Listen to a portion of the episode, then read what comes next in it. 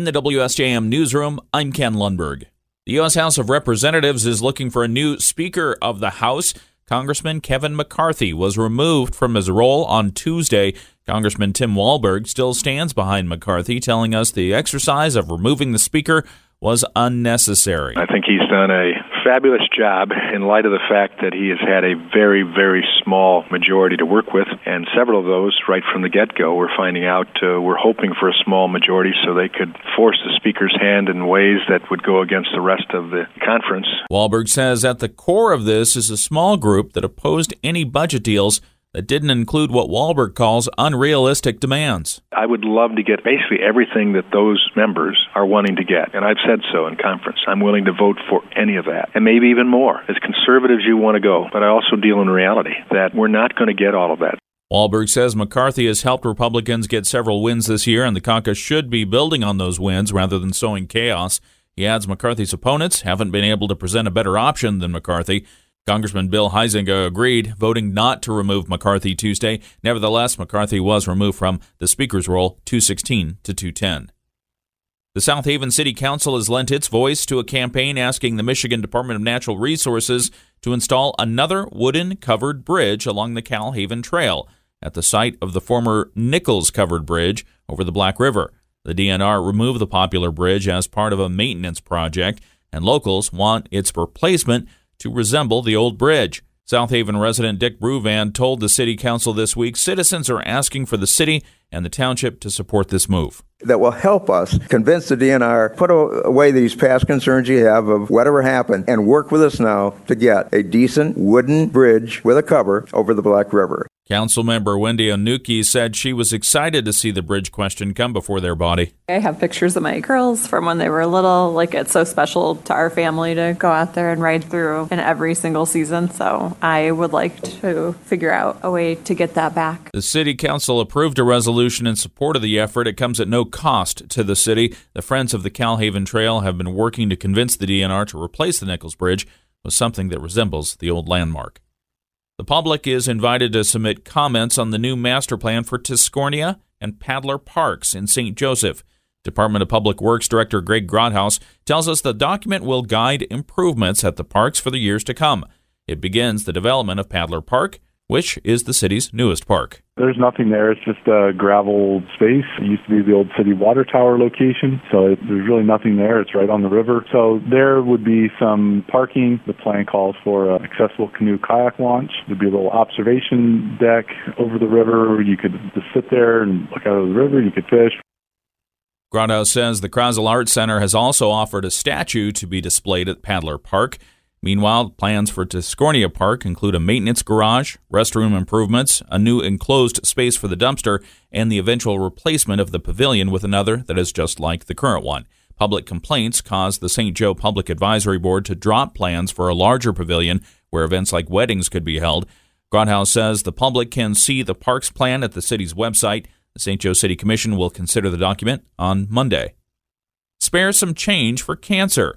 It's a fundraiser by the Berrien County Cancer Service, and it's planned for later this month at Pete's Cider Social in Stevensville. Event organizer Mary Morphy tells us the event is a chance for attendees to bowl, have some beverages, and mingle for a good cause.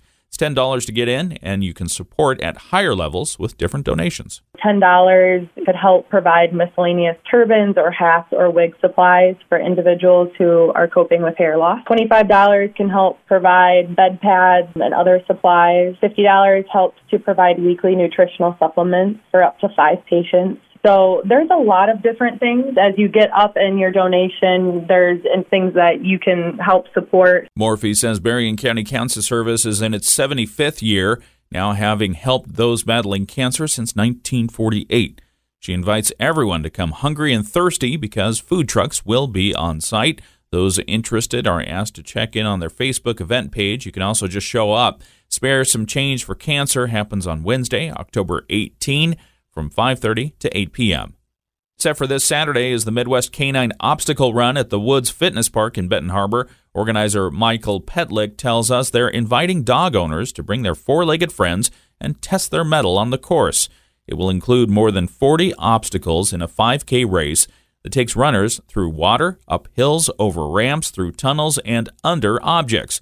Petlick says this is the third such event they've held, and it's great to see what the dogs can do. Oh, it's awesome. Just for the fact that it's every kind of dog you can imagine. I mean, we had Chihuahuas, Corgis, all the way up to last year we had a Great Dane named Mr. Ed.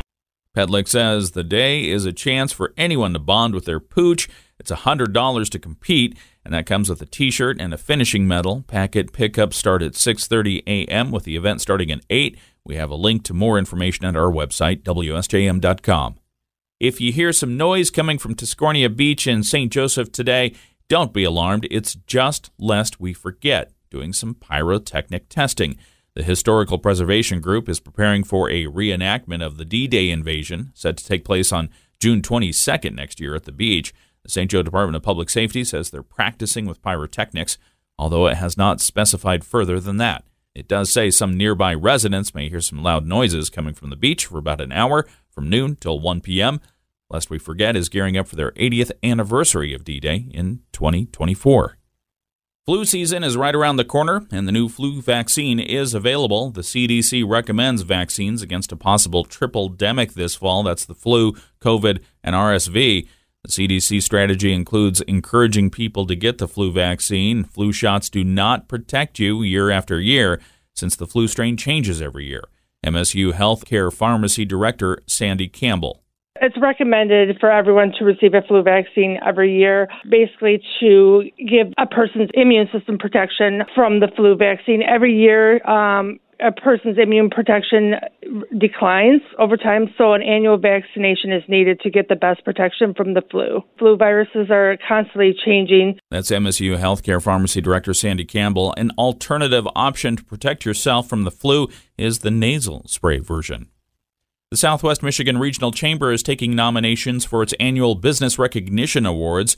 As heard on the WSJM Morning Show, the Chamber's Sarah Spoonholtz tells us they honor outstanding businesses and individuals every year at the Business Recognition Breakfast Awards ceremony. This year it'll be held in February. So we have six different awards that we are looking for nominations for. The winners will be selected during live voting once again at our annual meeting in February at the Mendel Center's Grand Upton Hall. So we're definitely looking forward to that. Lots of great opportunity to recognize individuals, to recognize businesses in and around Southwest Michigan who have been doing something great. There is the Economic Impact Award, the Small Business of the Year Award, the Nonprofit Excellence Award, the Best New Business Award, the Rising Star Award, and the Pat Moody Award. That last one goes to an individual who has made a significant mark in the community. Spoonhold says the nomination period runs through November 15. Voting for the awards will take place live at the Business Recognition Breakfast, and the awards will be presented there. We have a link to the nomination form at our website, WSJM.com. In the WSJM newsroom, I'm Ken Lundberg.